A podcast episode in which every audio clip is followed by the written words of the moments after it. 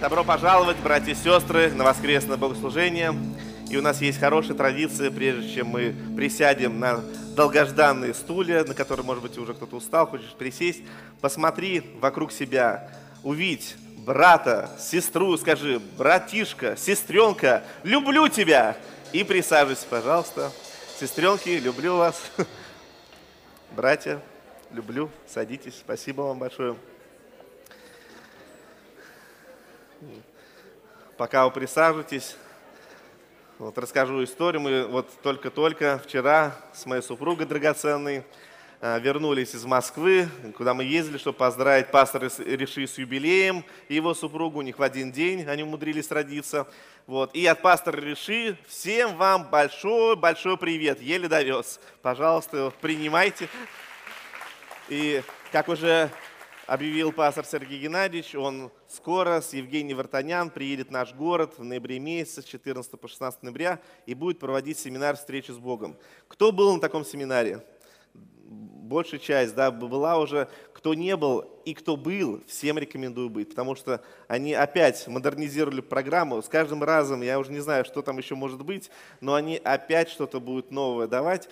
И такое место, где вот так можно наполниться Господом, я вот лично в своей жизни еще не знаю. Я вот не был в более таком наполняемом Богом месте, чем на встрече с Богом, потому что мы на три дня уезжаем от всей суеты нашей жизни в пансионат, там живем, там едим, там молимся, прославим Господа, слушаем проповеди, каемся в грехах, наполняемся Духом Святым, и такой формат мы, ну не все это можем себе часто позволить, поэтому мы, может быть, там не ездим какие-то монашеские кельи, там где-то Господа искать месяц, да, но на три дня мы можем себе это позволить каждый.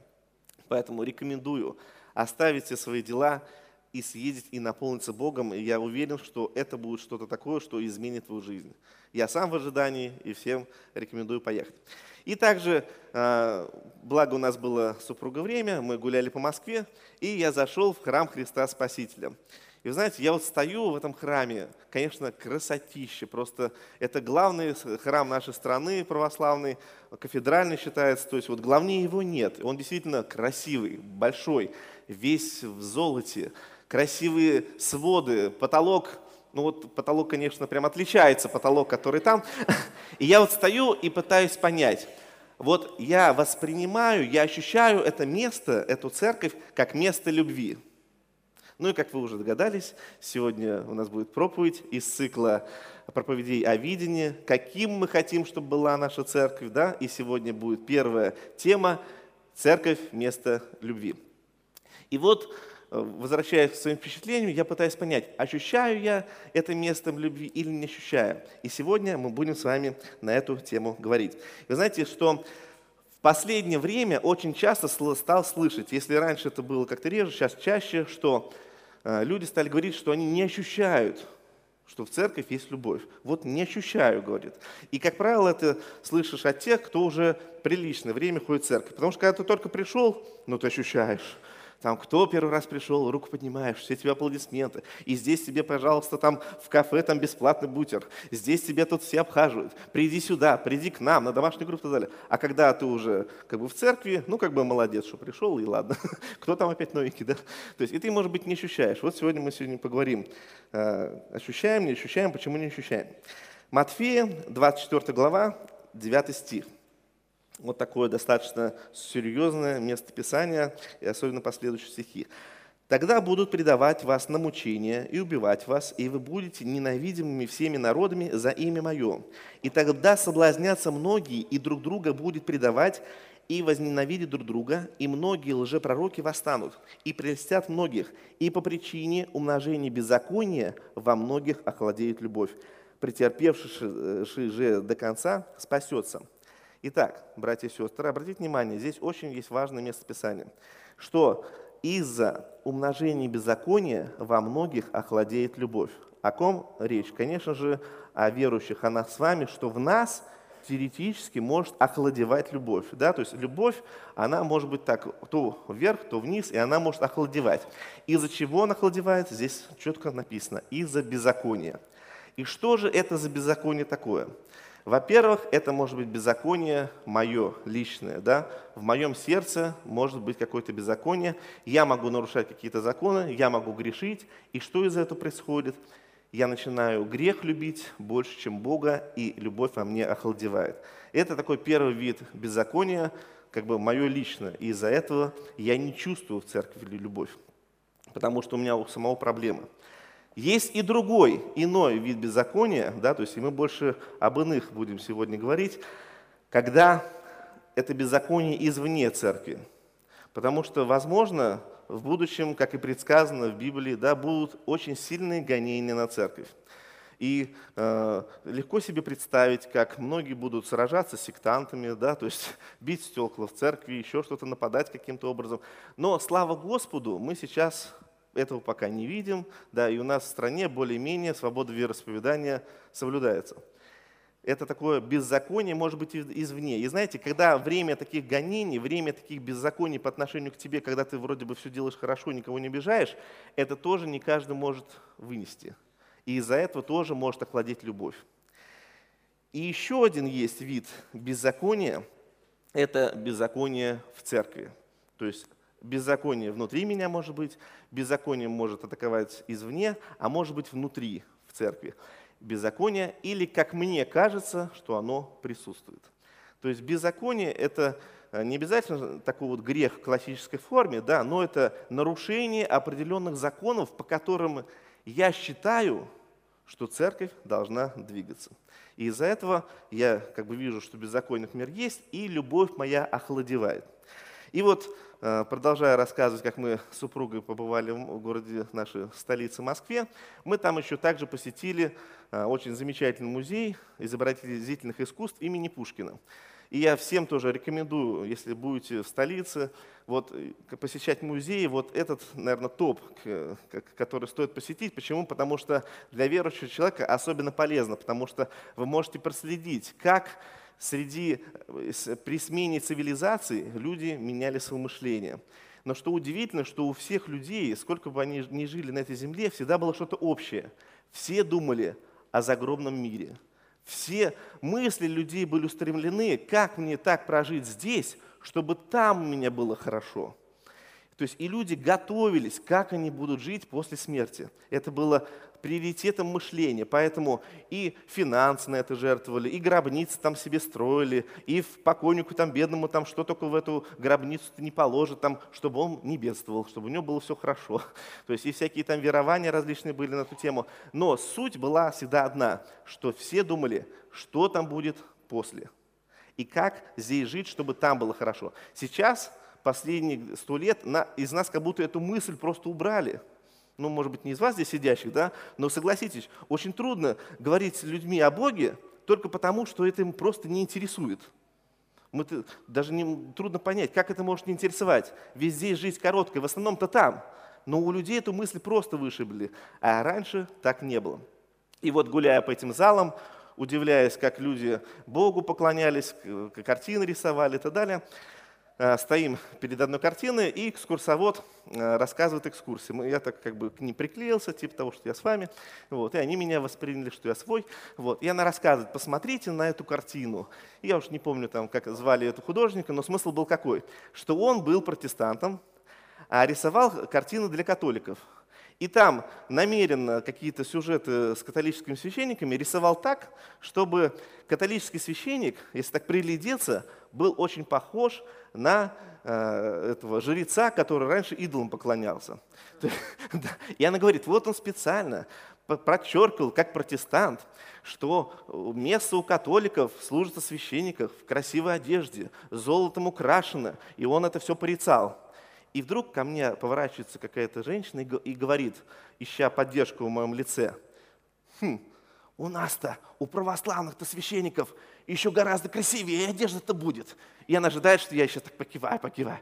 И знаете, в этот момент мне так хотелось испытать тот редкий случай, когда ты можешь оказаться на коне в нашей стране, будучи протестантом, и сказать, а у нас, у протестантов, такого нет. У нас все в обычном ходят и попроще. И знаете, как бы искушение было очень велико, но как-то я, я верю, что это Дух Святой мне быстренько напомнил одну недавнюю историю, как не помню в какой стране, подросток соблазнился тем, что пастор, стоящий проповедующий на сцене, проповедовал в кроссовках стоимостью 5000 долларов. Я сразу вспомнил историю и не стал ничего и говорить. А, друзья, но здесь на самом деле кроется очень важная мысль, как мы мыслим, как в церкви должно все происходить. Я сегодня, кстати, да, не в кроссовках специально, потому что я просто стал переживать. А вдруг будет оценивать, за сколько у меня эти кроссовки. Я поэтому туфли одел уж на всякий случай. У меня, в принципе, нет кроссовок за 5000 долларов. Да, даже если вдруг кому-то мысль придет от Господа подарить, не надо, лучше 5000 долларов просто. Ну ладно, это была шутка. Но, друзья, ну знаете, что тут интересно? Что вот я сейчас вам скажу простую весть из Библии, которую все знаете. Вы все, знаете вы кто? Вы цари и священники. Ну, что-то слабо было. Вы цари! Аминь! Вы священники! Аминь! Ну, кто против, что он царь? Кто не хочет быть царем в этом зале? Выйдите, пожалуйста. Я шучу, сидите, сидите. Друзья, это просто в Библии написано, понимаете? Мы просто читаем о себе, что мы цари и священники, да? Вам нравится мыслить о себе как о царе? И знаете, интересно, когда мы это слышим, мы говорим «Аминь». И про себя мы думаем, как монархисты и капиталисты. Все хорошо, я царь, я священник, все, Господь, давай-ка мне и побольше, побольше.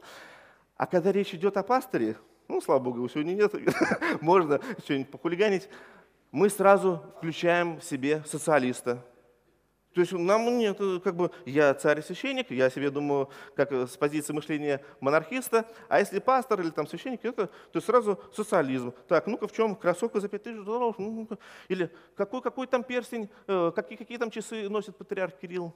Сразу там, о-о-о.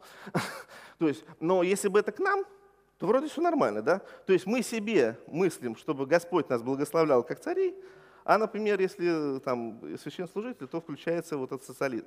И вот это вот мышление социализма, когда такое обостренное чувство справедливости, всем должно быть все поровну, оно на самом деле может тоже приводить к тому, что любовь в церкви охладевает. Мы не чувствуем в церкви любви.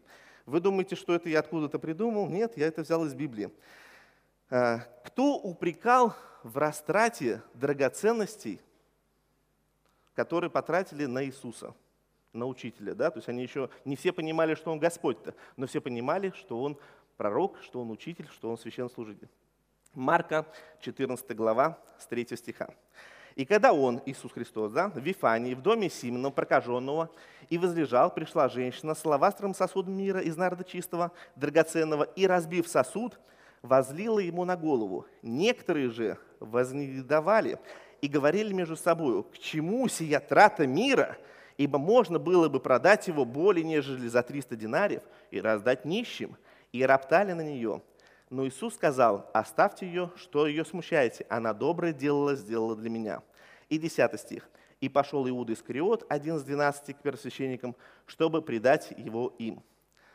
Братья и сестры, Иуда, как вы думаете, он всегда был плохой человек, как мы его сейчас воспринимаем? То есть Иисус выбрал в себе 12 апостолов из ближайшего круга. Он выбрал самых-самых таких верных, которые могли потом перевернуть весь мир. И Иуду он выбирал.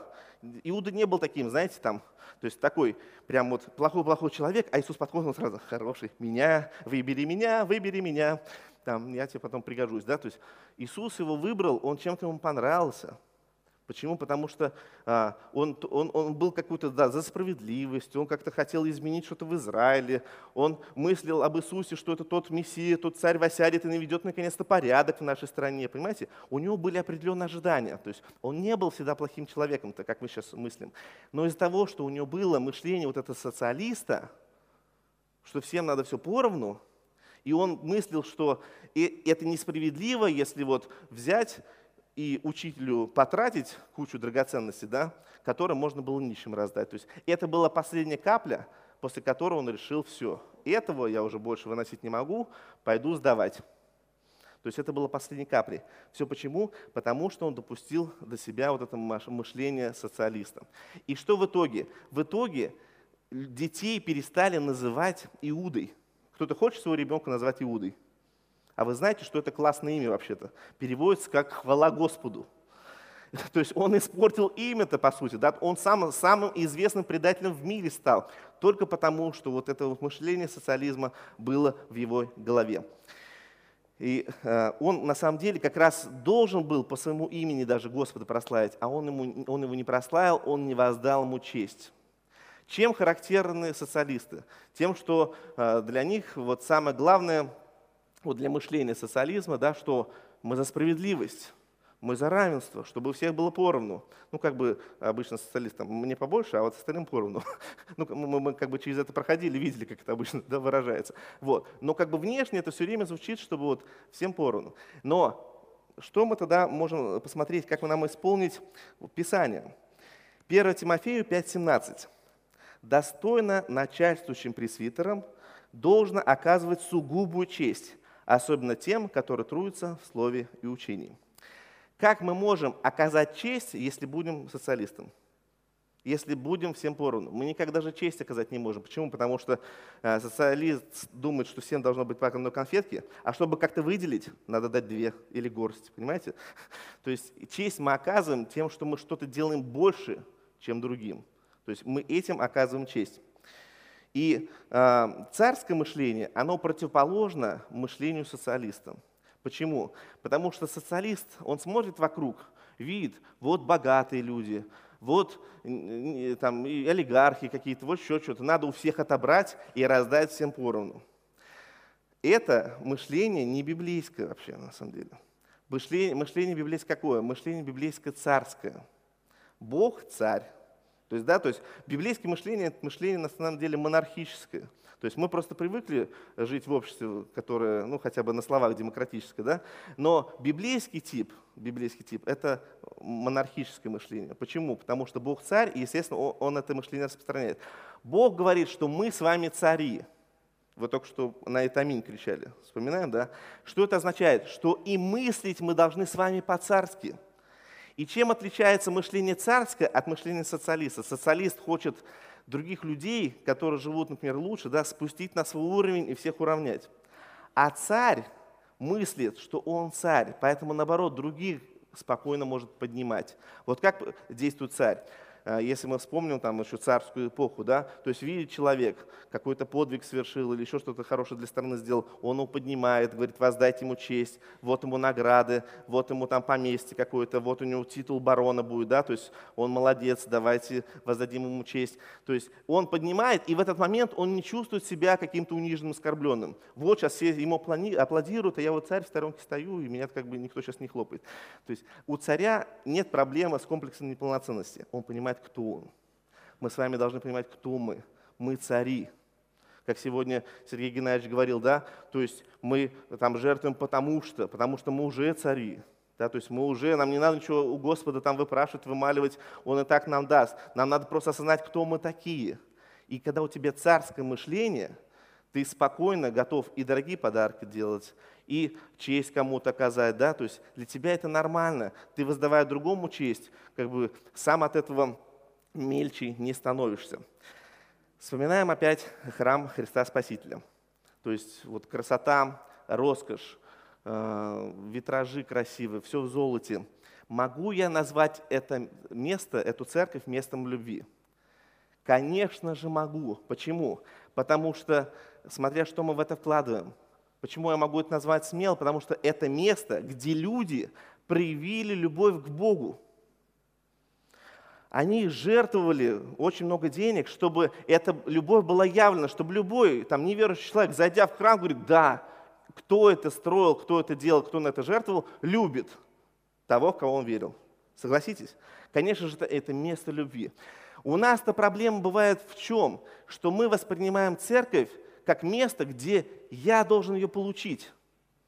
Поэтому, если с таким ожиданием прийти в церковь, конечно же, можно, можно разочароваться. Друзья, но где в Писании сказано, что церковь – это то место, где ты должен принимать любовь? Вот если даже разобраться, Вот э, ты вот приходишь в церковь, да, то есть или любой человек. Ну, а, ну, у нас тут хоть есть привычка по обыкновению в церковь ходить, да, обычные люди у нас в стране приходят в церковь, когда что-то плохое случилось, да, например.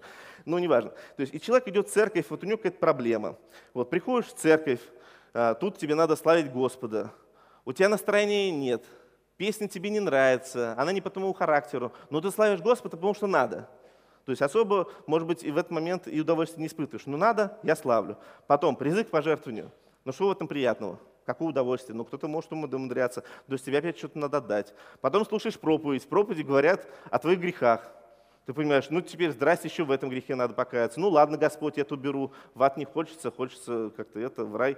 Буду с этим сражаться. Собрание заканчивается. Ты идешь в кафе, думаешь, ну хоть час отдохну, чашку кофе. Нет, к тебе кто-то подходит, начинает изливать свое сердце. Ты слушаешь его, да, то есть он на тебя излил, другое излил, думаешь, господи, у людей-то сколько еще проблем. За кого-то помолился, выходишь домой, так там еще дождик. Ну, то есть, и какое-то удовольствие получил, в церковь сходил. То есть, ты ощутил себя любимым, думаешь, ты выйдешь, ощутишь себя любимым. Ну, понимаете? То есть, если мы ожидаем, что я приду и, и буду ощущать себя любимым, то мы, скорее всего, разочаруемся да, потому что весь формат, даже, может быть, на домашней группе проще ощутить себя любимым, да, но вот в общем собрании достаточно сложно ощутить себя любимым, только избранным дано, как вы. Вот. Но если я прихожу в церковь для того, чтобы отдать любовь, проявить ее, проявить любовь к Богу и к людям, то тогда как я не могу воспринимать церковь как место любви? Конечно же, буду воспринимать. Давайте посмотрим место Писания. Иоанна, 15 глава, 12 стих. «Сия и заповедь моя, да любите друг друга, как я возлюбил вас». То есть заповедь наша какая? Я должен любить друг друга. Я должен прийти и проявить свою любовь к братьям. И идя в церковь с этой мыслью, конечно же, все будет хорошо. И церковь действительно будет местом любви, потому что я туда пошел, чтобы проявить любовь к Богу и проявить активно ее к своим братьям и сестрам. И тогда у нас не будет разочарования, что в церкви нет любви. Церковь – это место, куда изливается любовь Бога на земле. Вот э, есть те, кто сейчас, например, активно планирует стройку у себя на земельном участке. Вот знаю, у нас Михаил купил землю, поздравляю. И он такую фразу сказал, вот мне сейчас нужно э, определить пятно застройки. Думаю, какую интересная фраза. Вы знаете, вот вот церковь это точно вот среди, то есть пятно застройки, это ты на своем участке думаешь, вот в этом вот участке, вот тут у меня будет что-то построено, да? А что такое церковь? Это пятно Божьей любви. Вот среди грешного мира, вот, вот сейчас посмотришь, вот на улицу выйдешь, да, тут что только не происходит вокруг, да? А вот тут такое пятнышко Божьей любви. Вот тут церковь Бог поставил, и здесь люди наполняются Божьей любовью. А, хочу пример такой привести тоже, когда, то есть если мы будем приходить в церковь с желанием кому-то послужить, то мы можем быть похожими на скаутов. Кто-то знает, кто такие скауты? То есть мне это просто тем, близ, близка. Мы с женой были инструкторы, инструкторами в Русском союзе скаутов. И у скаутов есть определенная традиция – у них есть галстук. О, на мне сегодня тоже галстук. Удачный я. А, ну, если можно, картинку скаута. Вот. И э, скаут должен носить этот галстук всегда, не снимать его. Да? И только придя домой, когда он думает уже, что все, пора спать, он наконец-то может его снять, если он вспомнил сегодняшний день и вспомнил, что хотя бы одно доброе дело он совершил. И если он совершил, то спокойно снимает и спит. А если не совершил, то что? Ложится спать в галстуке. И этот галстук, пока он спит, напоминает ему, что в следующий день нельзя так бездарно прожить. Надо его прожить, хоть одно доброе дело сделать, хоть одну бабушку через дорогу перевести. С днем всех пожилого человека поздравляю еще раз. Вот. Но доброе дело кому-то-то сделать. Тем более братьям поверить. Аминь. Вот, друзья, пусть не все в галстуке сегодня, вот, но я тоже постараюсь, прежде чем его снять, вспомнить, что-то кому-то я хоть добро совершил. Но если мы с этой мыслью будем приходить в церковь, кому я могу из братьев и сестер послужить, то, конечно же, церковь наполнится любовью. И ты ее проявляя, на самом деле, и сам чудесным образом будешь э, ощущать эту любовь. И нам нужно в церкви воспитать вообще культуру проявления любви. Потому что если ты увидел какую-то проблему, не знаю, там бумажка валяется, то наша задача не организатора за шкирку взять. Смотри, безобразие, ты плохо выполняешь свою функцию, да? Ну увидел, ну убери. Но это же наш дом. Но мы же семья, ты же не ждешь в семье, что кто-то это сделает. Увидел проблему, большинство проблем мы можем исправить сами. Церковь – это место любви, потому что в ней присутствует Бог. Господь есть любовь. Если мы допускаем до себя мысль, что в церкви нет любви, так это что же, в церкви нет Бога? Понимаете, то есть сама мысль, она бредовая. Я почему, вот вроде бы скажете, ну сколько, Миш, можно говорить на эту тему, чего ты вдруг взъелся-то на эту мысль? Друзья, как бы я просто делюсь тоже своим переживанием, потому что в этой же поездке в Москве я встретил близкого мне человека, с которым мы 20 лет назад вместе примерно вот в одно время покались, вместе начали служить Богу там в разных евангельских церквях, вместе вместе ушли, и вдруг я узнаю, я говорю, ну как у тебя там в церкви, там, где служишь, что? Говорит, а я не хожу. Говорю, здрасте, как не ходишь? Вот. А я, говорит, не хожу, потому что как бы я там увидел определенные вещи, и они меня как бы не устроили. То есть так нельзя. То есть и то, что он говорил, это как раз мышление вот этого социализма, которое всегда в нем было, но которое в итоге привело к мысли, что в церкви нет любви.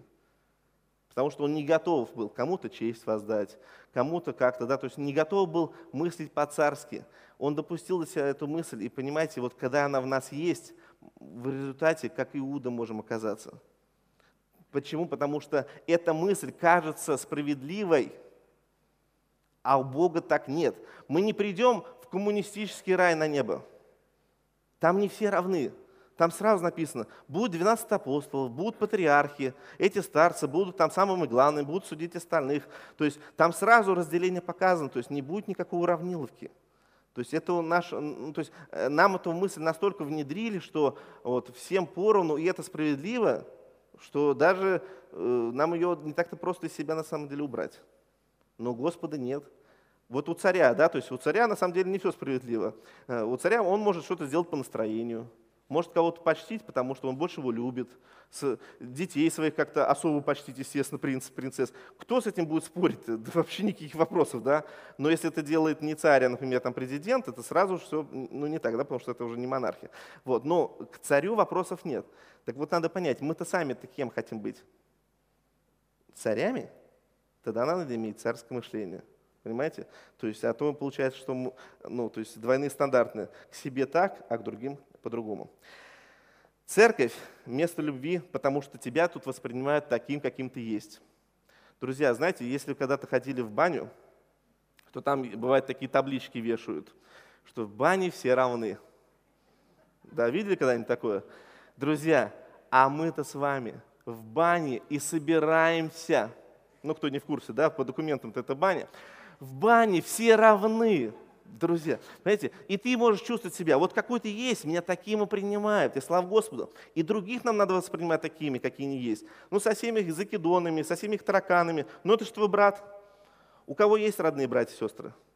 Ну, скажите, есть же у них какие-то определенные как бы, веселости да, в голове? Ну, ты же его все равно любишь. С ним общаешься, с ним встречаешься, даже если он там чавкает, еще что-то делает. То есть он все равно твой брат. Ну так, естественно, такое отношение должно быть и к братьям и сестрам. Даже если они где-то что-то какие-то чудаковатые. Но он все равно, что брат. Ну, какой есть родственник, такой есть, того и любишь. Аллилуйя. Вот. Э, церковь. А, давайте еще одно место писания. Иоанна 13:35. «Потому узнают все, что вы мои ученики, если будете иметь любовь между собой». Вот теперь представьте, человек из мира приходит в нашу церковь и, например, видит, что каждый ищет любви к себе. Приходит в церковь и пытается ощутить, ну, меня тут любят, не любят, есть тут церкви любовь, нет, и пытается ощутить. Вот скажите, что удивит человек, который это все увидит? Да ничего не удивит. Почему? Потому что в мире люди так и живут они ищут себе любовь, да, то есть вот приехал отдыхать, там, давайте меня обслужите, пришел там куда-то еще, давайте меня обслужите, и попробуй его там как не обслужи, сразу там негативный отзыв написал, да, то есть э, в мире все тянут любовь к себе, и человека извне не удивит, если мы также будем себя вести.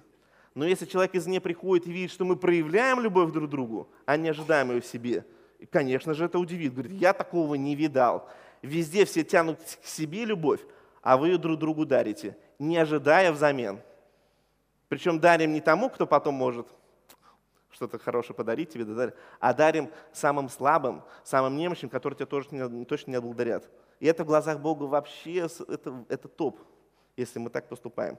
Поэтому узнают, что мы его ученики, если будем иметь любовь между собой, ее дарить. И это будет людей удивлять. Церковь – это семья, а семья – это место любви. Задумайтесь над словами, что вы все здесь братья и сестры. Кто-нибудь бывало такое впечатление, вы приезжаете в другой город или, может быть, там кто-то на свадьбу приезжает, дальние родственники, и вы их никогда не видели. Вообще никогда, но вот факт, что они ваши родственники. Были какие-то такие переживания? Вот удивительно, но сразу отношение другое. То есть вот, вот это дальний родственник, это просто человек, да, то есть тебя примут в другом городе, никогда тебя не знав до этого, но зная, что ты просто их дальний родственник, уже по-особенному. То есть тебя уже не знают, а уже любят. Так посмотрите, вот кто за вами сидит. Скажи, братишка, сестренка, родненький ты мой, люблю тебя, не могу. Даже если ты человек не знаешь. Но он уже твой брат или сестра. А если не знаешь, то, может быть, пора уже познакомиться. Уж у нас не так много, у нас не вот тысяча человек, чтобы трудно всех знать. То есть можно знакомиться, для этого у нас есть формат, там, в трапезной можем сидеть и так далее. Как же мы можем проявлять любовь к братьям и сестрам? То есть я пришел в церковь, ну и что же я могу сделать? Какие простые вещи, чтобы вот проявить ее, да, чтобы была в церкви-то любовь? Да самое простое, да начать здороваться с людьми, глядя в глаза. Посмотри в глаза соседу, скажи «Здравствуй, Михаил», Здравствуй. Здравствуй, Антон. Посмотри в глаза человеку. У нас, мы же русские даже здороваться-то разучились. Как мы здороваемся? Здрасте. Ну, посмотри ты на человека, посмотри ему в глазки, какой он красивый, скажи, здравствуй, брат, здравствуй, сестра, привет. Ну, ж приятно сразу, да? Потом, что мы еще не умеем делать в России, к сожалению? Улыбаться. Посмотри на соседа, улыбнись ему, улыбнись. Но это ж несложно. Такое ощущение, что у нас атрофировались вот эти мышцы. Они должны работать. Это самая натруженная мышца должна быть в нашем организме. Улыбка. Улыбнись. Вот американцы приезжают, но у них просто это не это же все такие, да? Ну, может быть, это где-то, может быть, неуместно, но ну уж брату, сестра, когда ты друг друга увидел, это же хорошо улыбнуться. Ты же рад? Рад. Повернись, улыбнись. Давайте потренируемся. Это сложно, я понимаю, но надо. Улыбнись соседу. Что еще мы сделать можем? Искренне, ключевое слово искренне поинтересоваться, как у человека дела. У нас есть хорошая привычка спрашивать, как дела?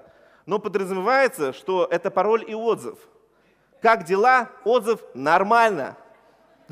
И когда вдруг тебе человек начинает и правда говорить, как у него дела, ну, как правило, как все плохо, да? Ты думаешь, ой, попал, я ж просто так спросил. Друзья, но ты поинтересовался, если человек тебе начинает рассказывать, да слава Богу, значит, ты хороший человек, тебе можно довериться.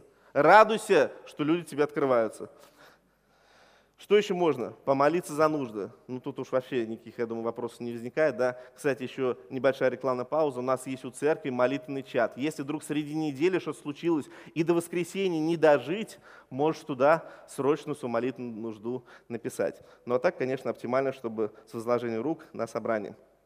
Что можно еще? Если можешь помочь сам, не молись, помоги.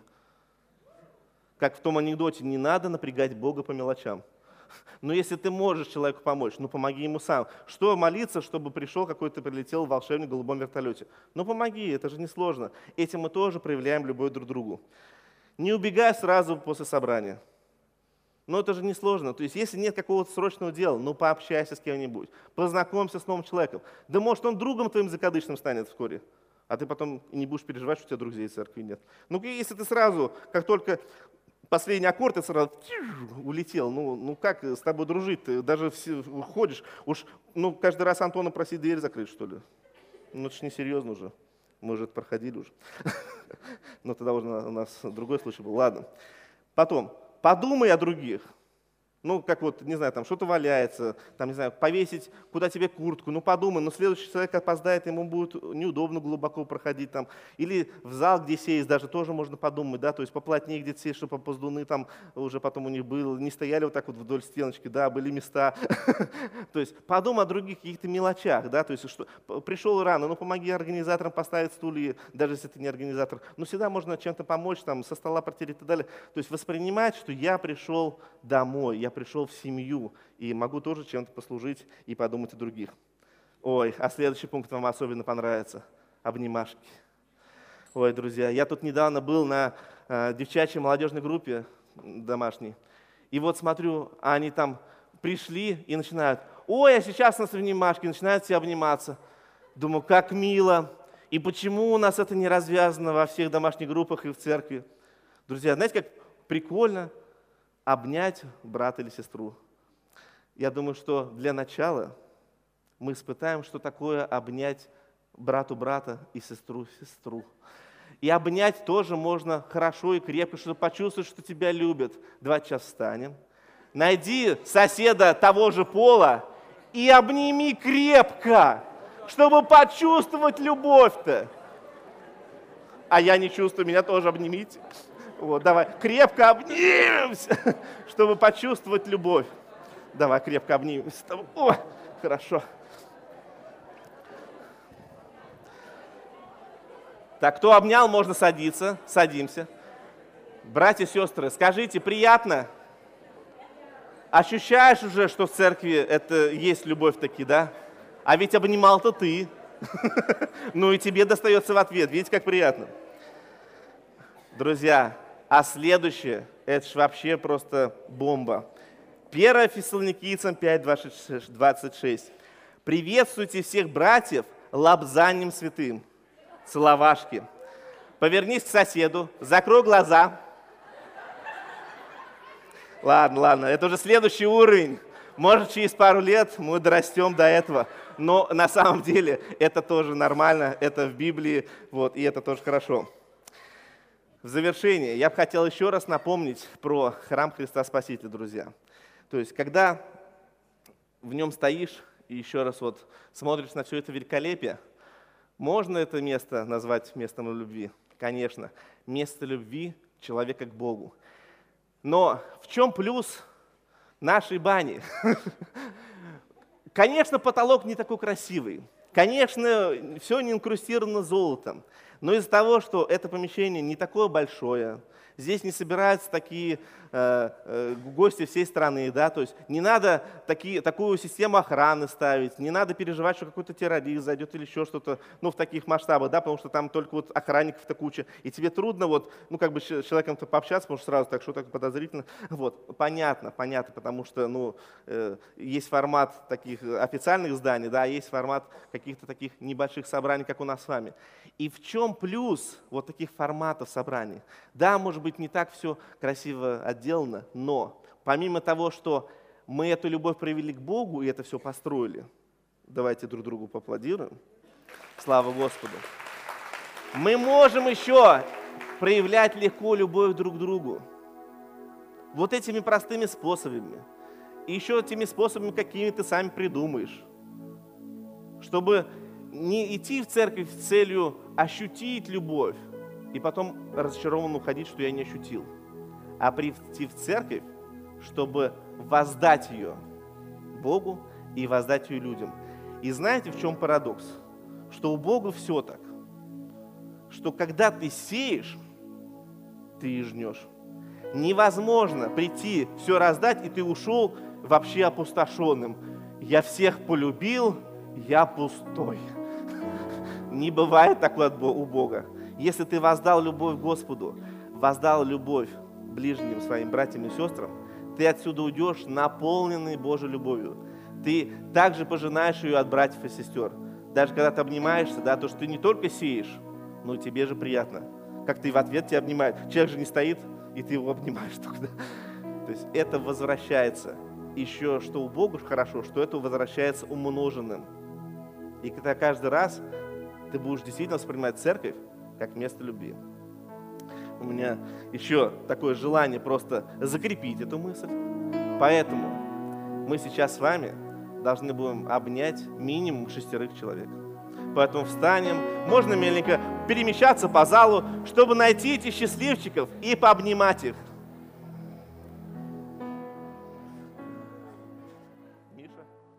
Данная запись сделана местной религиозной организацией Церковь Христиан Веры Евангельской Слова Жизни города Нижнего Новгорода. ИНН 52 600 52 114 ОГРН 102 52 300 19 613.